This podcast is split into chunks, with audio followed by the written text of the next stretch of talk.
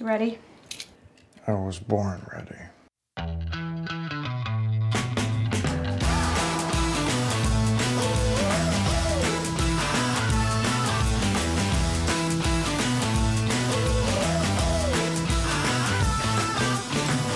Welcome to Advisory Opinions. I'm Sarah Isgur. That's David French. Uh, and we've got a fun little, I don't know, it's a potpourri, David. We're going to talk about the constitutional underpinnings of this debt ceiling fight, a little revisit on history or tradition, and that Disney lawsuit, the DeSantis quagmire in the swamp, we'll call it. And finally, a little lesson on how not to kill your parents in the state of Tennessee. Uh, all right, David, let's start at the beginning here. The debt ceiling fight is raging in Congress. You have a Democratic president not wanting to negotiate with Republican House members. In the meantime, we are hurtling towards our debt limit, um, by which people fear that the United States will no longer meet its debt obligations. That could cause any number of economic problems. We're not so much interested in any of that. Instead, we're interested in the 14th Amendment, Section 4, which I will read to you now. The validity of the public debt of the United States, authorized by law, including debts incurred for payments of pensions and bounties for service in suppressing insurrection or rebellion, shall not be questioned. So, David, there was a New York Times piece, and there's been little whispers and shenanigans that what this means is that the debt ceiling itself, as in Congress setting a statutory limit of how much debt the United States can incur, is unconstitutional. Therefore, Congress doesn't need to raise the debt ceiling. The debt ceiling is void, if you will. And that, in fact, the president has an obligation with or without Congress to meet all debts incurred by the United States because of this 14th Amendment provision. And again, if you take out the including language, which is clearly a post Civil War, just to make sure we're being clear here about Civil War debts, the validity of the public debt of the United States authorized by law shall not be questioned. David, do you think there is a constitutional argument that the Biden administration doesn't need to have a debt ceiling fight because there is no debt ceiling? There is no spoon. um, that's a good reference, by the way, Sarah. I like that. We'll see how many people get that. Uh, but that's a fantastic reference. Yeah. So I'm going to, cutting to the chase, I tend to agree that the debt ceiling, well, let me put it this way. Uh, obviously, the language is pretty darn clear. You can't default on the debt. So I think it's a, better to say constitutionally, the United States is not permitted to default on the debt, which is a, doesn't exactly answer the question of is the debt ceiling unconstitutional. Um, here's a there is a great law review article uh, from 2012 after the most after the debt ceiling fight that occurred in the Obama administration by Neil Buchanan and Michael Dorf, and he says that in 2011, and this is a I think this states it pretty well that Obama and now Biden face a trilemma offering three op- uh, options of dubious constitutionality. So, one is ignore the debt ceiling and unilaterally issue new bonds, thus usurping Congress's bar- borrowing power, which is specified elsewhere in the Constitution. Unilaterally raise taxes, thus usurping Congress's taxing power, or unilaterally cut spending, thus usurping Congress's spending power. so, when you look at it like this, okay, here's here's the situation the president is in Let's suppose you say that a debt limit is unconstitutional. Well, isn't any remedy to the unconstitutionality of the debt limit that doesn't involve Congress? Isn't that usurping Congress's power in a different way? So, if you're going to extend the debt limit, you're going to borrow more. Well, Congress has the borrowing power. If you're going to raise taxes, Congress has the taxing power, as I just laid out. So, to say, for example, that well, I United States should not question its debt, you can say that, but then what's the remedy for that? And this is where the law review is really interesting because it says, well, every one of the remedies is likely unconstitutional. So this law review article says, well, what you do to comply with Article 4, Section or Section 4 of 14th Amendment is you take the least unconstitutional course. That can't be right. That's not. What does that even mean to be least unconstitutional? That's like a little bit pregnant. Yeah. So their argument is you ignore the debt ceiling and issue bonds. But the problem, of course, is well, if you're issuing bonds, aren't they going to have some sort of crazy interest rate because aren't these risky bonds? I mean, how, are these bonds that are, you know, issued in violation of the borrowing power are they valid? So it's it's a bit of a mess. So I I think the way to think through it, Sarah, is to say, well, you know, Section Four of the Fourteenth Amendment is pretty clear; it shall not be questioned. But is there a constitutional way to comply with that constitutional provision without Congress? and that's where this gets really tough. Not so much in the idea of shall not be questioned, but in what mechanism is that constitution through what which mechanism is that constitutional obligation carried out? And it seems very difficult as a practical matter to see how it can be carried out without congress giving congress's indispensable role in each method of carrying out that constitutional obligation. Does that make sense? I mean it does. I think i just disagree. You don't think that the in which regard that the remedies would be unconstitutional? This section four, I don't think it means what you think it means. All right. uh, so, reading from the New York Times here, because I just, this paragraph tickled me for some reason. A group of legal scholars and some liberal activists have pushed the constitutional challenge to the borrowing limit for more than a decade. No previous administration has taken it up. Lawyers at the White House and the Justice and Treasury departments have never issued formal opinions on the question, and legal scholars disagree about the constitutionality of such a move. I mean, that's like the New York Times paragraph equivalent of the shrug emoji. Who knows? Okay, so here's what I think. And again, because we have no case law on this, no opinions on None. this, you're going purely on just this text in section four. The validity of the public debt shall not be questioned.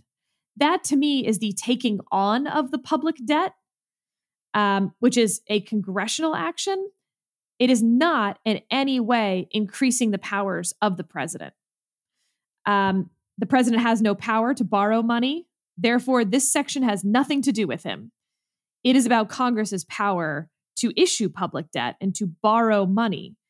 Uh, and therefore, Congress uh, can borrow the money Congress can also set a ceiling on itself. I mean, this is a s- self limiting statute, which makes it in some ways sort of pointless, right? Because uh, any Congress can undo the acts of a previous Congress, but they do have to undo it. Um, so, absolutely, I think Congress uh, can limit its own borrowing power as long as future Congresses can undo that limit on its borrowing power, which is what we have here. And that Section 4 is, in fact, a congressional increase in power. Because remember, the 14th Amendment is really about rejiggering, if you will, the power between the states and the federal government. It would just be very bizarre to me if all of a sudden in Section 4, it's like, oh, and by the way, Congress can't set a limit on how much money it can borrow at a time. Um, so I don't think that's the purpose of it. I don't really think it can be read that way because it's about validity of the debt. Um, and therefore, it's about Congress's borrowing power, not about the paying power. Because imagine, for instance, a hypothetical where the United States is out of money. I mean, we are out of money. We've been out of money, but you know, and like make this very simple. Um, you know, Congress borrowed ten dollars, but now we only have three dollars. Well, the validity of the debt isn't what's questioned. The debt ceiling here is about whether you can take on more debt. Uh, so that's what I think. I don't think this is a particularly close call. And I think there's a reason that DOJ and no previous administration has really taken this argument very seriously. Right. I'm I don't know. Uh, I I would agree that this isn't saying that the debt ceiling has to be increased, that you can't put a debt ceiling. It's just that you can't default on the debt. And there are ways to not default on the debt without increasing the debt ceiling, such as, as this the, the law review points out, raising more money, allocating more money to payment of the debt. But again, I don't think you get to pick the least unconstitutional option, i.e., this didn't increase the president's power. The president cannot act without Congress. It's but the way I would put it is it's a constitutional obligation to pay the debt that doesn't have a constitutionally valid enforcement mechanism. It's like telling Congress, this is your job. You have to do this. Okay. I think we might be in agreement here in that A, the debt ceiling is constitutional. Congress does not have to raise the debt ceiling. As in, the Biden administration can't ignore the debt ceiling either. Right. They Right. cannot take on more debt. They cannot usurp Congress's powers either. But current debt that has already been taken, you know, is valid, basically. Yes. Has to be paid. It's valid. yeah. Um, but I don't think that's what this debate is about because I think the Biden administration, again, and this is based on a New York Times piece that like doesn't even really have anonymous sources. It's just like, what if? Yeah. they're saying that like they can ignore the debt ceiling because Congress can't have a debt ceiling because of Section 4. And I think that's a silly argument. Well, that's why I thought this law review article was particularly helpful in outlining how the mechanisms for addressing a problem with the debt all have their own constitutional problems, right? Uh, so they were urging the least unconstitutional course, which, as you know, as you note, wait a minute, hold on, shouldn't there be a course that's not unconstitutional as opposed to least unconstitutional? But what I thought was very helpful about the law review article was it outlined how every remedy outside of Congress has its own constitutional problem. And that Congress could fail here. Congress should could not do what the Constitution requires, but the other branches of government don't necessarily have the ability to remedy that. Um, and and we see this in other constitutional provisions. We have, for example, you know, it's pretty darn clear that Congress declares war, but we've never had, for example, the the court step in and say, um, "Well, this military action that's underway, we're enjoining it because Congress didn't declare war. We're enjoining the Korean War um, because that came through UN Security Council resolution and not Congress, right?" So there are there is such a thing as a constitutional violation for which there isn't really a judicial remedy or an executive remedy. Um, that's the way the category I would put this in. That const, if if the United States defaults on its debt, it's because Congress failed to uphold its constitutional obligation. But I'm not sure that there's a remedy for that that doesn't involve other branches of the government violating their constitutional limitations. So it's a mess. It's a mess. All right. Well, let's move on to little history or tradition. Remember last episode we talked about text history and tradition being the test for the Establishment Clause and for the Second Amendment. And really, that the Supreme Court seems to be leaning into that test and applying it to more types of constitutional rights. And we got that question about okay, but what's the difference between history and tradition? What work is tradition actually doing there? Because aren't most traditions uh, couched in history? And we had that concern from Judge Newsom in that footnote, uh, in which he was bothered by the idea that perhaps history refers to sort of traditional originalism. Haha, traditional, get it? Yeah.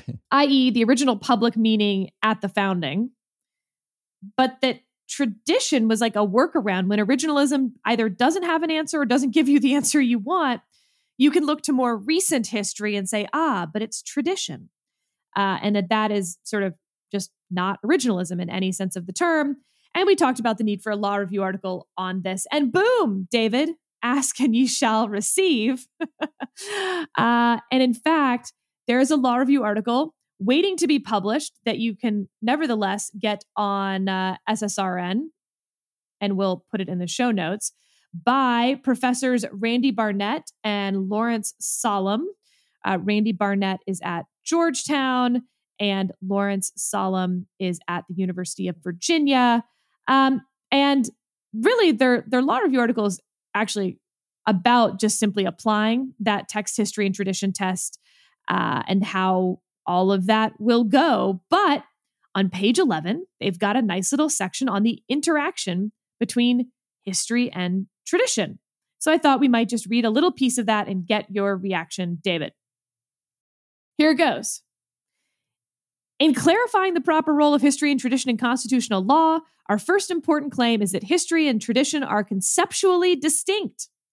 Tradition is often constituted by long established historical practice or historical doctrine. Even a recently emerged tradition could be established by a historical narrative. In other words, history provides evidence of the existence of a tradition, but historical practices and doctrines are not the same as traditions. The three types of history, and they talked about this earlier in the Law Review article practice, doctrine, and narrative interact with tradition in different ways. By itself, the existence of a historical practice or doctrine does not establish a tradition. For example, legislation enacted by the first Congress might later be repealed, and hence fail to establish a tradition with respect to the subject of legislation. This could be true even if Congress's actions provide strong evidence of original meaning. Historical narratives can identify the existence of an ongoing tradition or the rise and fall of traditions that have gone by the wayside. For example, while the first Congress established the first Bank of the United States, that bank's charter was allowed to lapse in 1811. A second Bank of the United States was established in 1816. In 1836, the renewal of its charter was vetoed by President Andrew Jackson, and by 1841, its activities as a national bank had ceased. Thus, when the Federal Reserve System was established in 1913, while there was a historical practice that established a precedent for such an entity, there was no long standing and continuous tradition supporting its establishment. David, what do you think? Are you convinced about the difference between history and tradition? I I mean I think that's persuasive, um, but it still doesn't really. And tradition's still not doing any work. All this is is yeah. I, I am not surprised that you can find an example of something that is historical but not traditional. But the problem has always been find something that is traditional but not historical. Not historical. So they yes. did the one thing that I didn't need them to do. I need someone to come up with an example of something that is traditional but not historical because otherwise we don't need the word tradition. The word history still does all the work. That's the original problem. It's still my problem. Thank you, Northwestern University Law Review, for publishing this piece in an upcoming uh, uh, volume. But I need more. Yeah, I mean, we talked about traditions being rooted in myth, for example, or rooted in historical inaccuracies, but the tradition still is identified through history and its its presence throughout history. So it yeah, it's a subset of the historical analysis is the best way I can think of it. It's a distinct subset of the historical analysis perhaps, but it's still a subset of the historical analysis. Um, as I said at the beginning when we first started talking about this, I kept being tempted to think of it as sort of a rhetorical flourish, text, history, and tradition kind of rolls off the tongue kind of nicely, um, even though they're not history and tradition are not so distinct. But yeah, I mean, good law review article, interesting. I still think it's a subset of history, which is a problem. Yeah. yeah. So how does one treat the federal I mean, does how does one treat the bank, for example? it's uh well, there's history, so you're fine. But again, yeah. what did tradition uh, do? Okay. Um, and by the way, just uh, for those who are like, wait, should I go read this law review article or not? Because I just read you the whole section on sort of the distinction between history and tradition. But uh, outside of sort of defining history and tradition, part two lays out four distinct roles that history and tradition can play. One, as evidence of original meaning and purpose.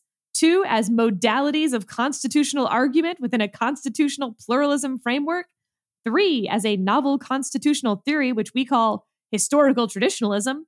And four, as implementing doctrines. Uh, part three investigates the roles of history and tradition in Dobbs, Bruen, and Kennedy. So, abortion, guns, and establishment clause.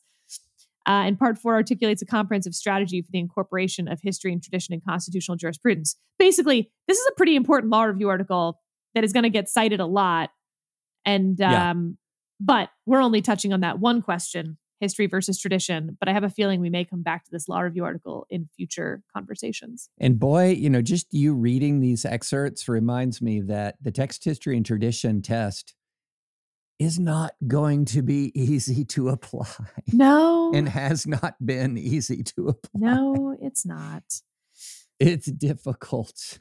uh, you know, it's it's you and I were talking offline about how to use, for instance, the text history and tradition test for banning AR 15s because yeah. there's been some interesting problems with this. First of all, California has tried to ban this weapon and um, they've run into some problems. Basically, like what's in a name? You can ban the AR 15 and then someone's just going to create a gun that looks like the AR 15. So then they're like, aha, we will ban guns with specific features. And then they were like, cool, cool. We'll come up with features that um, don't look like that. And they're like, no, no, no, it's what the gun does. Okay, we'll come up with a gun that looks like an AR 15, but has slightly different, you know, mechanisms. And so round and round California has gone.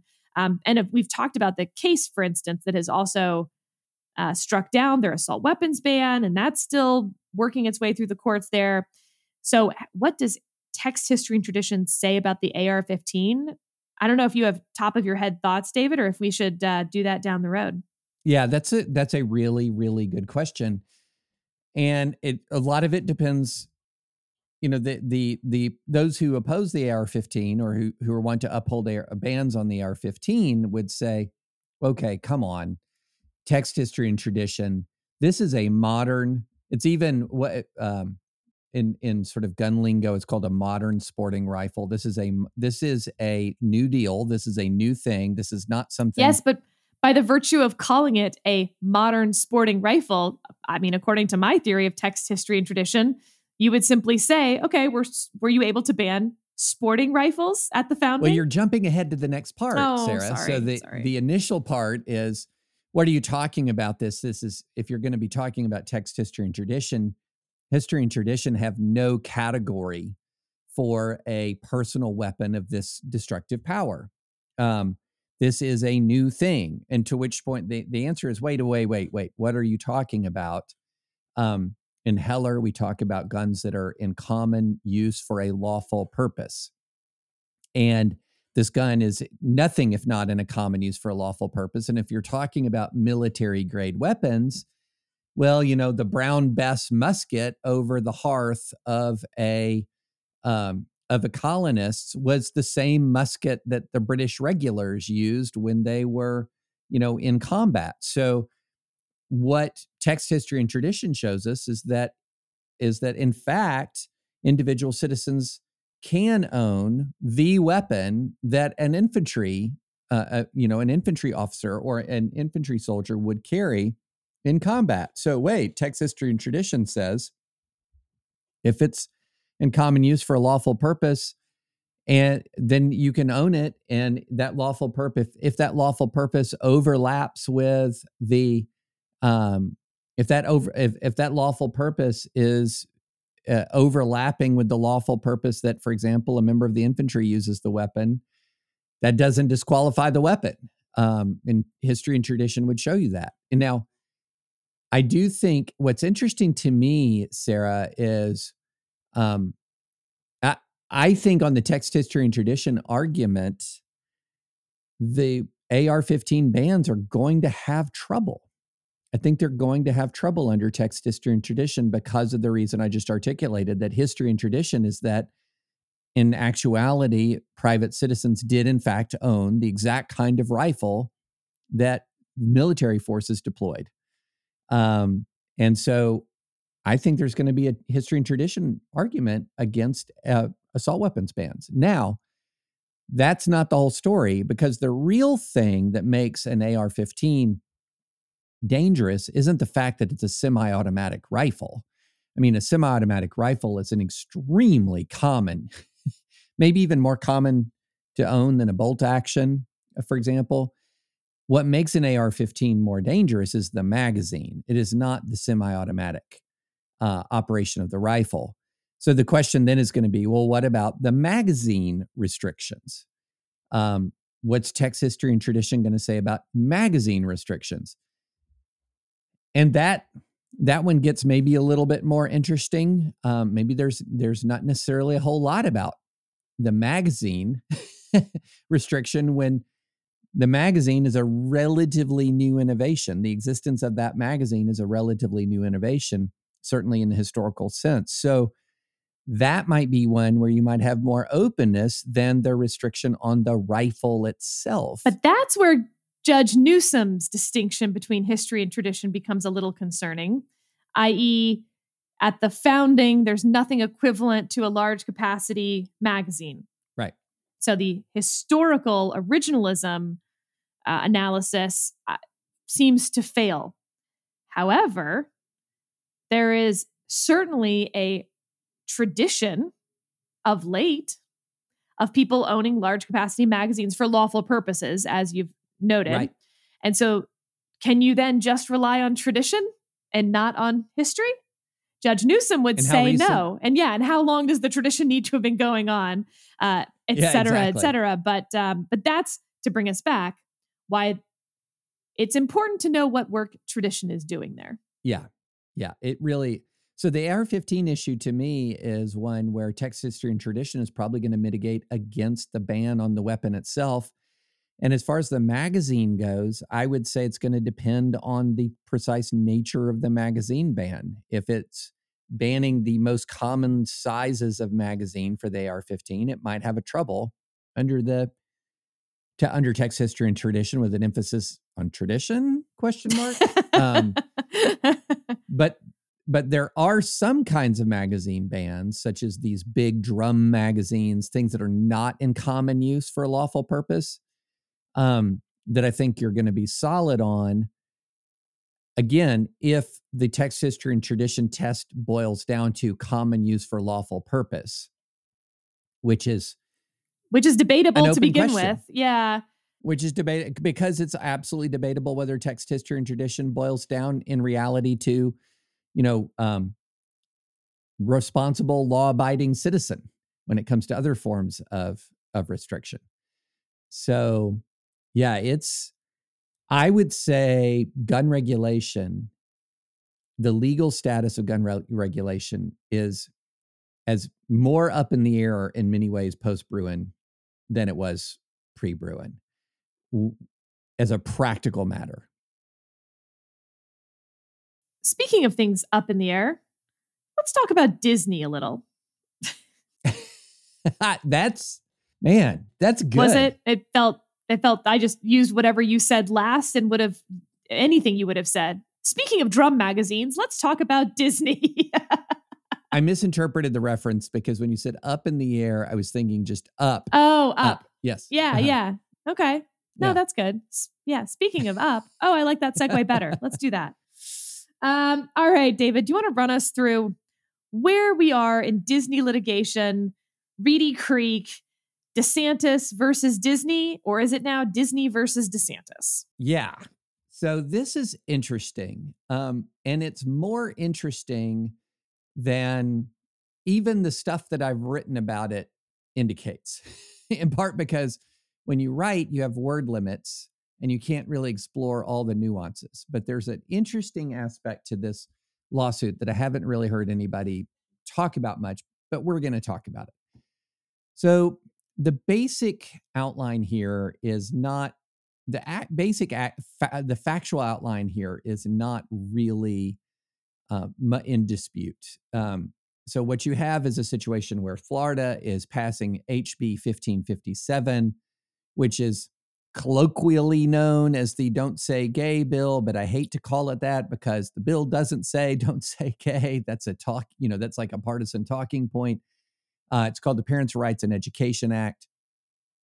And when the bill was being debated, um, Disney was put under a lot of pressure, both to talk and to not talk. Uh, there are activists both within and outside of Disney who are saying, "You need to step up here, Disney. You need to, uh, you know, assert your lobbying strength to defeat this bill." There are others who are saying, "Just stay out of it. It's you know, not your business. This is this is K through 12 education. It's not tourism. Stay out of it." And so Disney jumps in, but kind of half-heartedly. Uh, it's interesting. I went back when I wrote a piece on this and for the Times that to, I went back to look at the contemporary commentary around the Disney's quote intervention here. And the left was really after Disney. Like, that's all you got. That's all you're going to do. Um, so Disney CEO called the governor. Um, Disney put out a a public statement uh, saying that it was in opposition to the bill. It was really kind of tepid stuff, not a real big deal. Uh, but DeSantis went pretty ballistic, and in no uncertain terms, no uncertain terms, um, declared Disney out of bounds for opposing his bill. Uh, my my favorite um, my favorite quote is when it talks about um, DeSantis says he Disney crossed the line and he promised to make sure quote make sure we're fighting back and he accused disney of pledging a frontal assault on a duly enacted law of the state of florida ooh a frontal assault on a duly enacted law like what does that even mean uh, guess what? We all have the ability to oppose duly enacted laws or to protest duly enacted laws. I mean, come on. But anyway, and so what Disney did, or what what Florida did, is it did is enacted legislation that was going to dissolve something called the Reedy Creek Improvement District. Now, this is a special taxing district that allowed the major landowner in the improvement district, which was Disney, to essentially run its own, not really its own, because the Reedy Creek Improvement District was a part of the government of Florida, but essentially run the body and appoint the members of the body that ran the the that ran the area, the land area on which Disney sits. And so initially what uh, Florida did was it got rid of this Reedy Creek Improvement District. However, the problem with that is you can't really just dissolve it with no consequence because the Reedy Creek Improvement District held a lot of bond debt. So, like a billion or so dollars of bond debt, which, if it's dissolved, then that bond debt falls to not Disney, but other Florida taxpayers. So, that was never going to be a solution. So, what DeSantis did was reconstitute a new district rename it something like the you know the Florida, Central Florida tourism, whatever, um, and put a bunch of sort of his cronies on it. Well, soon when this announcement was made, all you had to do was sort of go to the cronies' Twitter feeds, and you saw that they were vowing to watchdog Disney's content. That this was going to be a new government board that was then going to be watchdogging Disney's content and then making development decisions based on whether they were pleased with Disney's content. Okay, well, that's got a lot of problems right there. So Disney's looking at this and they says, "Huh," they say, "Huh, well, here's what we're going to do. Before this new board comes in, we're going to uh, essentially go ahead and execute these long-term land use contracts that Sarah, you and I have already talked about the rule against perpetuities, um, tying the the tying the contracts to the last surviving heir of King Charles plus 21 years. So they quote unquote pull a fast one, except they did it in plain view with notice, uh, lawful notice according to state law. So then in comes uh, after the long term contracts are executed, uh, the new political appointees declare all these contracts void.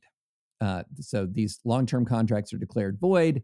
And then here comes Disney filing suit alleging contracts clause violations, takings clause, due process, First Amendment, etc.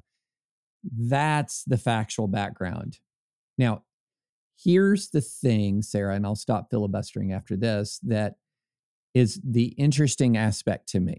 So if you go back and you look at sort of the initial evidence trail.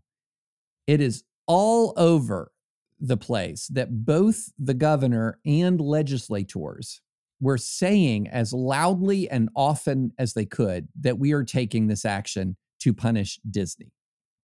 We're taking the action to punish Disney. Now, there's been a lot of commentary over whether or not that kind of declaration of intent or purpose when it comes to legislation is going to be enough to create a cause of action for retaliation.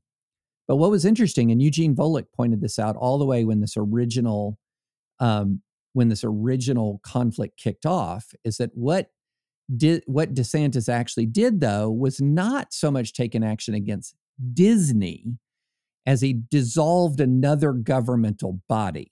This is the Reedy Creek Improvement District. And is it actually the case that Disney would possess a First Amendment cause of action if Florida just dissolves another political subdivision of Florida? Which is a really interesting legal question and could dis- could be one reason why Disney didn't initially file suit. Because if you're going to be extremely legalistic about things, which legal cases are nothing if not extremely legalistic, then is it the case that what Florida actually did as a concrete matter wasn't against Disney, but against this other governmental body? So this is what Eugene Volokh raised. Very interesting question. Very interesting. But then as this played out, and Disney and the Reedy Creek Improvement District ex- executed their long term contracts, in the zeal to take on Disney, um, the DeSantis and this new board essentially remove that defense because what they do is not just dissolve and reconstitute a government body, the Reedy Creek Improvement District, they then take specific actions to void contracts entered into between the government body and Disney, thereby taking direct action against Disney and removing that defense that all that was done in reality was just one government body regulating another one. so that's that's a lot, but that's sort of setting this up and and it still leaves sort of even if you realize that now there has been direct action taking against Disney and jo- not just the Reedy Creek Improvement District, that's still going to leave open the the there's still going to be the question as to can you look at legislation and say that legislation is retaliatory? Um, how much are you going to be able to peel back and look at the motives of legislators, even if they've expressed it honestly, and the motives of the governor? That's going to be part of this litigation. But that's the setup, Sarah. Yeah, I mean, A, can legislation be retaliatory? I think that's a big deal and a really interesting legal question that could come out of all of this litigation, although the litigation is going to be so messy it'll we may not even get a clean answer to that. But two, there's a remedy problem here because let me just give you an example. If the Reedy Creek Improvement District um, violated the Florida state constitution's non delegation doctrine to begin with, so it was unconstitutional under Florida law, what's their remedy? You can't say, like, well, we had this unconstitutional thing and you took it away also unconstitutionally. So we want our unconstitutional thing back. That doesn't work. Right. That that's an interesting question. So you would be asking so Disney would be essentially asking the federal court to declare the original Reedy Creek Improvement District unconstitutional under Florida. No, no, no. Other sorry, Florida would want Reedy Creek declared unconstitutional under Florida law. Yeah. Yes, Florida would want Reedy Creek declared unconstitutional by a federal court in this litigation. Mm, interesting defense tactic uh, to go and walk into federal court and to say under state constitutional law this improvement district is unconstitutional. There's over 1,800 of these improvement districts. Uh, not exactly Reedy Creek, but there's more than 1,800 of these special taxing districts in Florida. Uh, they're extremely common. The villages have several, I believe. So that's an interesting that's an interesting argument for Florida to make. I'm not sure that that's one that they actually necessarily want slash need to have adjudicated in their favor because the chaos, Sarah, the chaos of what what happens when 1,800 special taxing districts are struck down. Um, I think that's an interesting defense. Uh, I I'm not sure that that's one that is going to necessarily fly in federal court. Um, if you're going to be, you're because you're going to be making a Florida constitutional argument with the presence of 1,800 of these things enacted over decades and decades and decades. Uh, good luck with that. Good luck. And you have all the original problems that we talked about when Florida initially filed their lawsuit. Uh, you know, contract against public interest is void. The fiduciary duty problems, those were against uh, Disney for their last minute Reedy Creek. Well, it's against Reedy Creek for their last minute shenanigans.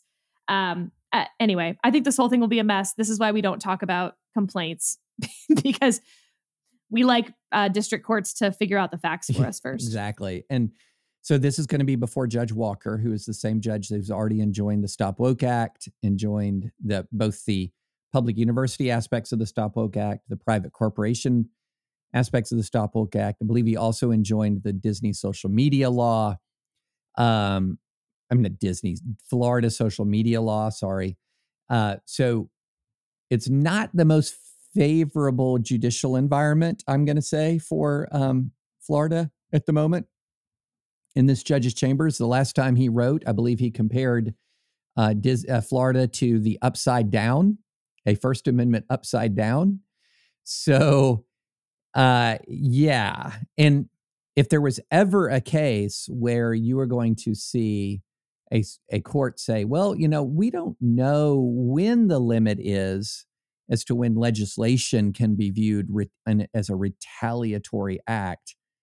But under these facts, we're confident in saying that it is, uh, in part because the evidence is just everywhere, including including uh, in Ron DeSantis's book.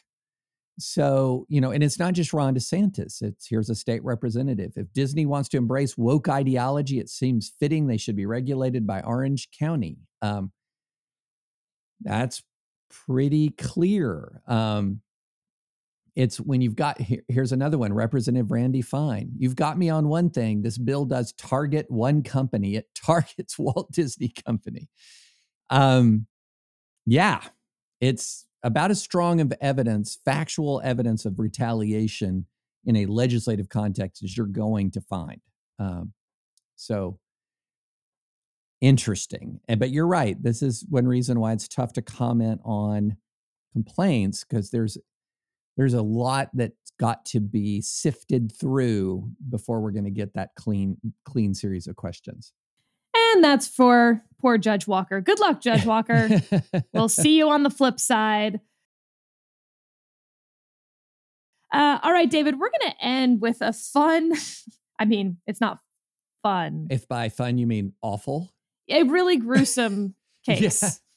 but with kind of a fun legal question yeah. embedded into it. So, a man killed his two parents in particularly brutal fashion. Um, he uh, killed them with knives, chopped them up, was sort of melting down their bodies in various chemicals, things like that. The police come by to do a welfare check. They sort of find the whole scene there's a barking dog it's just it's it's wild um i mean the description of sort of as they're walking through the house and what they're seeing and there's a head and a pot and there's hands on the stairs and i mean it's oh, it's so bad it's really really as i said it's very gruesome um they found a lot of things in the house i think it's fair to say but the one that I'll focus on for the purposes of this podcast is a list that they found. Um, the Black Notebook contained a syllabus for a fall 2016 class, pages of math problems and handwritten notes, the legible portions of which said the following. And the opinion here includes the bullet points. It includes things scrap, you know, uh, struck through. So I'll try to read this the best I can. Get killing knives. Quiet. Multiple. Get carving knives to make small pieces. Get sledgehammer, crush bones. Bring blender and food grinder, grind meat. Get bleach, denature proteins. Get plastic bin for denaturation process. Does not matter where they're killed, just get rid of the bloody spots to prevent evidence of time of death, not the mattress or couches. Get rid of bodies inside the house, there and my DNA already there. This is then struck through open up doggy door to provide entryway. Okay, back to not struck through. Flush chunks down toilet, not garbage disposal. Get plastic sheeting for disposal process. This is struck through. Get hollow bullet points just in case, and not struck through. Will be seen buying bullets. Just use computer room gun. Check to make sure there are bullets. Parentheses, last resort. He's not alive to claim her half of the insurance money. Arrow, all mine. Parentheses, $500,000. Flood the house. Turn heater up as high as it goes. Arrow, speeds decomposition. Bleach reacts with luminol just like blood. Arrow, douse area with bleach. Big sprayer, lie. Trash compactor question mark. Body gives time of death. Arrow, alibi. Don't have to get rid of body if there's no forensic evidence on the body. All caps. His fingerprints and DNA. Minimize things I touch throughout. Wear gloves and socks to prevent fingerprints and footprints. Drop something down the garbage disposal to break it. Arrow. Get him on the ground fixing it. Arrow. Kill him with the knife. Clean up mess from him before she gets home. Kill her with knife. Uh, now this is struck through. Kill dog after. Not struck through. Leave alive. Take dog with you. Uh, place her in shower, turn on hot water, point at her to get rid of forensics, remove her clothes and take them with me for disposal, place him in plastic bin and use it to get him into the upstairs bathroom, cut off his arms and plant his flesh under her fingernails, place her DNA Gosh. with his DNA so that his DNA is not washed away by shower, use sodium hydroxide to destroy his soft tissue and soft bones for transport, baste once every hour to accelerate. It continues, David. I was going to say, do we need more? Yeah, it keeps going for a while. There's also another page that is um I'll just read a few of this. Her assets, her life insurance, 500,000, possibly more with double indemnity. With him missing dead, I get the whole thing. All of her other assets are joint. Go to him if missing, unknown if he is dead. His assets include all joint property if missing. When he gets all joint property, also gets joint debt. He's writing about the cars, whether they're paid for, the 401k. That's all to say, David. I think it's been clear in what I've been reading. This is some evidence of everything. Yeah. it's it's motive, it's means, how he did it. I mean, it he this is not good criming. No. This is very bad criming. right. But uh, so he's convicted. I don't think that's going to surprise anyone. Afterwards, though, he moves to have the evidence, a lot of the evidence in the house suppressed because the police searched the home without a warrant. Now, there's a lot of interesting things about that. A, they had initially come by to do a welfare check. Um, however, at the point that they saw the hands on the staircase that were severed and various blood spots, they did leave the house and I believe on their way out of the house, they noticed the head in the pot. They then came back with a whole bunch of people to do a crime scene analysis. Mm-hmm. They still hadn't checked on the dog at that point, by the way. They did not know if anyone could be alive in the house, but I think it's fair to say they assumed that nobody was alive in the house. Um, so initially came for a welfare check. You don't, well, we've talked about whether you need a Fourth Amendment warrant for that. Um, but regardless, they then left before collecting, for instance, that notebook with all the details in it. Um, they come back without a warrant and get things like that notebook. And the question is he was staying with his parents over Thanksgiving. It appears that he killed them the day after Thanksgiving. The police arrive about two days after that. Um, can he get the evidence suppressed? Overnight guests, as a general matter, then enjoy the Fourth Amendment protections of their host. And the Tennessee court said no. They said, We conclude that although the defendant initially was an invited overnight guest in the victim's home, his relationship with the victims, quote unquote, disintegrated. I'm not sure that's the word I would have uh, chosen. No. Um, once he attacked and killed them, and the defendant no longer had their permission to be in their residence and was no longer a guest at the time of the officer's entry. We do not hold that the defendant lost his legitimate expectation of privacy simply by engaging in illegal conduct. Rather, the focus is on the effect of the defendant's illegal activity on, uh, on the relationship between the defendant and the host and the defendant's status as a welcome guest. We hold that by attacking and killing the victims upon whose permission he relied in claiming that he was an overnight guest, the defendant no longer had a legitimate expectation of privacy in this residence that society is willing to recognize as reasonable at the time of the officer's entry into the residence. Now, David, I think it is fair to say that I think this person should be in jail. I do. Uh, however, I'm a little confused by that Fourth Amendment analysis. And here's why.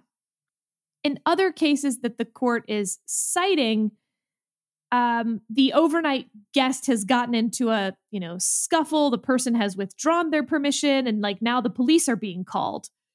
And so, like, it's very clear to all parties involved at the time the police show up whether there's Fourth Amendment expectation of privacy. Now, of course, in all of these things, we're litigating them after. I get that. But in this case, the decision relies on the fact that he killed them. Well, at the time the police show up, all they know is that there's dead people in the house. So you'd have to prove that he killed them to be able to use the evidence that he killed them? You see the problem? That is a little concerning to me. I gotcha. I'm following you. And the interesting thing is, is though, as you read the story, you know, I keep wondering about wait a minute, exigent circumstances. Well, they had exigent circumstances to go in, but once they saw the severed hands and left to then go get crime scene techs, yeah. they didn't really have exigent circumstances at that point. Right.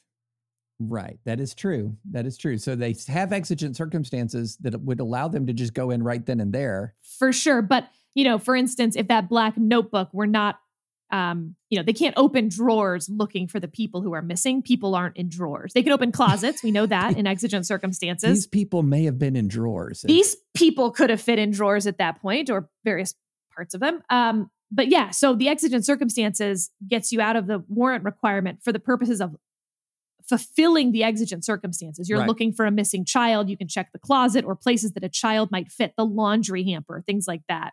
But and you can't open drawers to arrest. Yeah, sure, but you can't open drawers and take the black notebook out and yeah, then flip through it and then be like, you know, get knives that kill quietly, keep all money for myself, break the disposal, have him bend over to fix it. I mean, come on. I do think that the reasonable expectation of privacy analysis that he does not have a reasonable expectation of privacy is quite solid. It's just that it's only rendered valid in the hindsight. In other words, from I know, which is not how we do Fourth Amendment analysis usually. So, for instance, if I pull over your uh, me police officer, pull you over, and I, you know, check your trunk because you look like a drug dealer. I have a reasonable suspicion that you're a drug dealer or something to that effect. It does not matter whether I then find drugs in your car as to whether my search of your trunk was reasonable without a warrant. Now, when we litigate this, we're all going to know whether I found drugs in your car. But the Fourth Amendment analysis doesn't depend on that. And I see some similarities here. The Fourth Amendment analysis should be minus the crime, i.e., finding the drugs, knowing that he killed them. The Fourth Amendment analysis should exist regardless. And that's what I'm missing here. If you take away the proof that he killed them, which is the drugs, ugh. By the way, David, um, there was a very interesting case uh, out of the Fifth Circuit that I am aware of, let's just say. Uh, you're by the footnote for people who are not lawyers listening to this um, you can't talk about cases that you particularly worked on as a clerk, but you can right. talk about cases that happened that you know about. Yeah. So you're aware of a case. I'm aware of a case. Okay. Um, and I thought it was so interesting. So basically, the police say, you know, they believe David's a drug dealer. They got an anonymous tip uh, from a confidential informant. Sorry, not anonymous, a, confidential informant that they have dealt with before, but anonymous to us the public that David's a drug dealer and that David is going to leave his house, drive down Main Street, and turn left to deliver the drugs. So we, the police, decide to follow David. And David leaves his house at the appointed time, drives down Main Street, and he turns right. So we pull David over and search his car. Um, and the argument from the police was, well, he clearly saw us and, and made us out as cops. That's why he didn't turn left. To which the response is so, wait a second. If he turned left, you could pull him over because it corroborated your tip. But if he turned right, you could pull him over because obviously he'd made you as cops and that's why he didn't turn left. And they were like, yeah. uh, and in that case, it might be relevant to people that, in fact, he didn't have the drugs in the car. So the the tipster also was wrong in that sense. Now, look, was this prob- person probably a drug dealer? Yeah, they probably were. Maybe that's why he turned right. But it cannot be that no matter which way you turn, the police don't need a warrant. um, and that is, in fact, what the Fifth Circuit held in that case. So, I, sorry, that was just a totally different tangent that I just really enjoyed. That uh, no matter which way you turn, the police don't need a warrant anymore argument. Um, but here, David, woof. I just don't think, I don't like the because we have evidence that he killed them, he loses his expectation of privacy. You're going to need to have something else. Yeah, based on, well, I'm just still kind of stumped by the whole I saw body parts and did not go in. Yeah. Especially when the dog's barking. Yeah. They said they heard the dog barking and whimpering. And Yeah. we're like, we'll come back. I I don't know. I would have I mean, you know me. I obviously would have run and grabbed the dog. Yeah. So they were actually in. So it says the officers moved up the staircase. That's where they saw the hands. Yeah. It's noticed a stain of what appeared to be blood, observed clothing, sharp instruments, a bucket, and reddish brown staining on the floor. It was also 90 degrees in the house. I didn't get to that part of the list, but he includes that he turns up the temperature to 90 to speed up decomposition so they won't know the time of death. Again, helpful to write this all down, then leave that written down stuff in the crime scene. It's just it's just wild. I saw severed hands and everyone's like, get out. He says, get out. That that's wild to me. But anyway. Well, the part that's a little odd, and again, I'm sure the officers at that point had a very good idea of what had just gone down, but not to get into like really gruesome details. There's two people that are missing at this point. You've seen two severed hands. We're still missing two more hands. So Mhm. there was some chance that there was another person in the house. But they were right. But they were right. So Yeah, they were right. They were right. But that, that's what mystifies me is you find evidence of a crime and you're just going to go ahead and assume that everyone's dead. Um, for those who were obviously, you caught the motive there was money, um, but the parents were going to cut off their young child and let him quote stand on his own two feet. He disagreed, Gosh, what a case. Okay. but really What interesting. Fourth Amendment stuff. It is. It is. If Absolutely. you if you're an invited guest, uh, you have an expectation of privacy. The police can't search the home for your stuff without a warrant. But at least in Tennessee, if you kill them, then they can search the house for your stuff. Well, that's one more deterrent in addition to the death penalty or life without the possibility of parole against killing your hosts is you're not going to be able to raise a Fourth Amendment objection.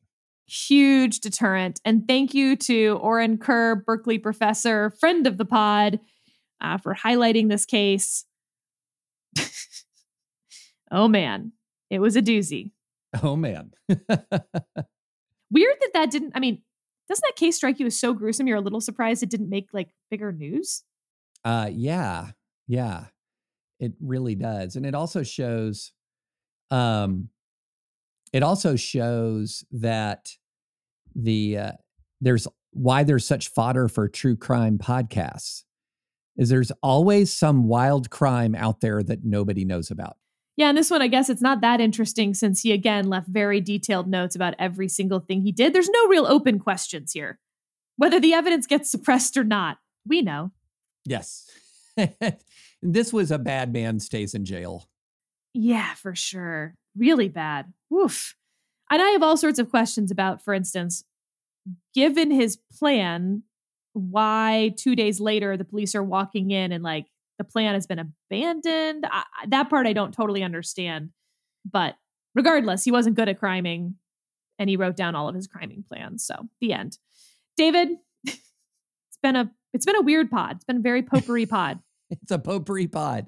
And you know, you have your kids staying with you. So they have an expectation of privacy and Fourth Amendment rights that you have conferred upon them. I just wonder if you're going to talk to them about this case to make sure they understand exactly that that, you know, that that evidence will not be suppressed against them if they cause you harm. We might need to sit down for an additional deterrent.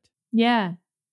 I'm going to tell Nate all about it for sure. Like make sure he'll he'll completely understand. we you know, he's learning pronouns and and um possess, you know, these all these little words and so he'll say things like is this my house? And I'll be like, "No, it's my house and daddy's house. You live here." Or, you know, is this my mixer? No, it's my mixer. You can borrow it. I'm very into teaching him that he lives at our, you know, grace. a lesson he will absorb, no doubt. Yeah, he is a vassal to my state. uh, all right. Well, David, next week for our first episode, I will be out at the Legal Eagles retreat in Gettysburg with lots of stories to come back and tell you guys about. Um, and then you'll be out a little bit this month too. So the rest of AO this month could be really sort of fun. Sometimes it'll be the two of us, but sometimes it's not. And we might have special guests. exactly. You've already lined up your special guest. I don't think you want to announce it yet, but Oh, I don't one. know. I mean, it's David Lat. David Lat will be filling in for David French later this month. I think it'll be really fun. Um, but then I can just say that we're co-hosts. I don't know what you're going to do without me, David. What are you going to say? Yeah, the guest is now guesting the guest pod. What? How's that going to work? I get I don't even know if the, how that works. Have fun figuring that out. Well, we'll figure it out. Whoever your guest is is now the host. They just get automatically moved up to host status. That's exactly right. Exactly right. I'll just introduce this is Sarah Isgur's podcast, Advisory Opinions. That's how I'll do it. I'll talk to you next week.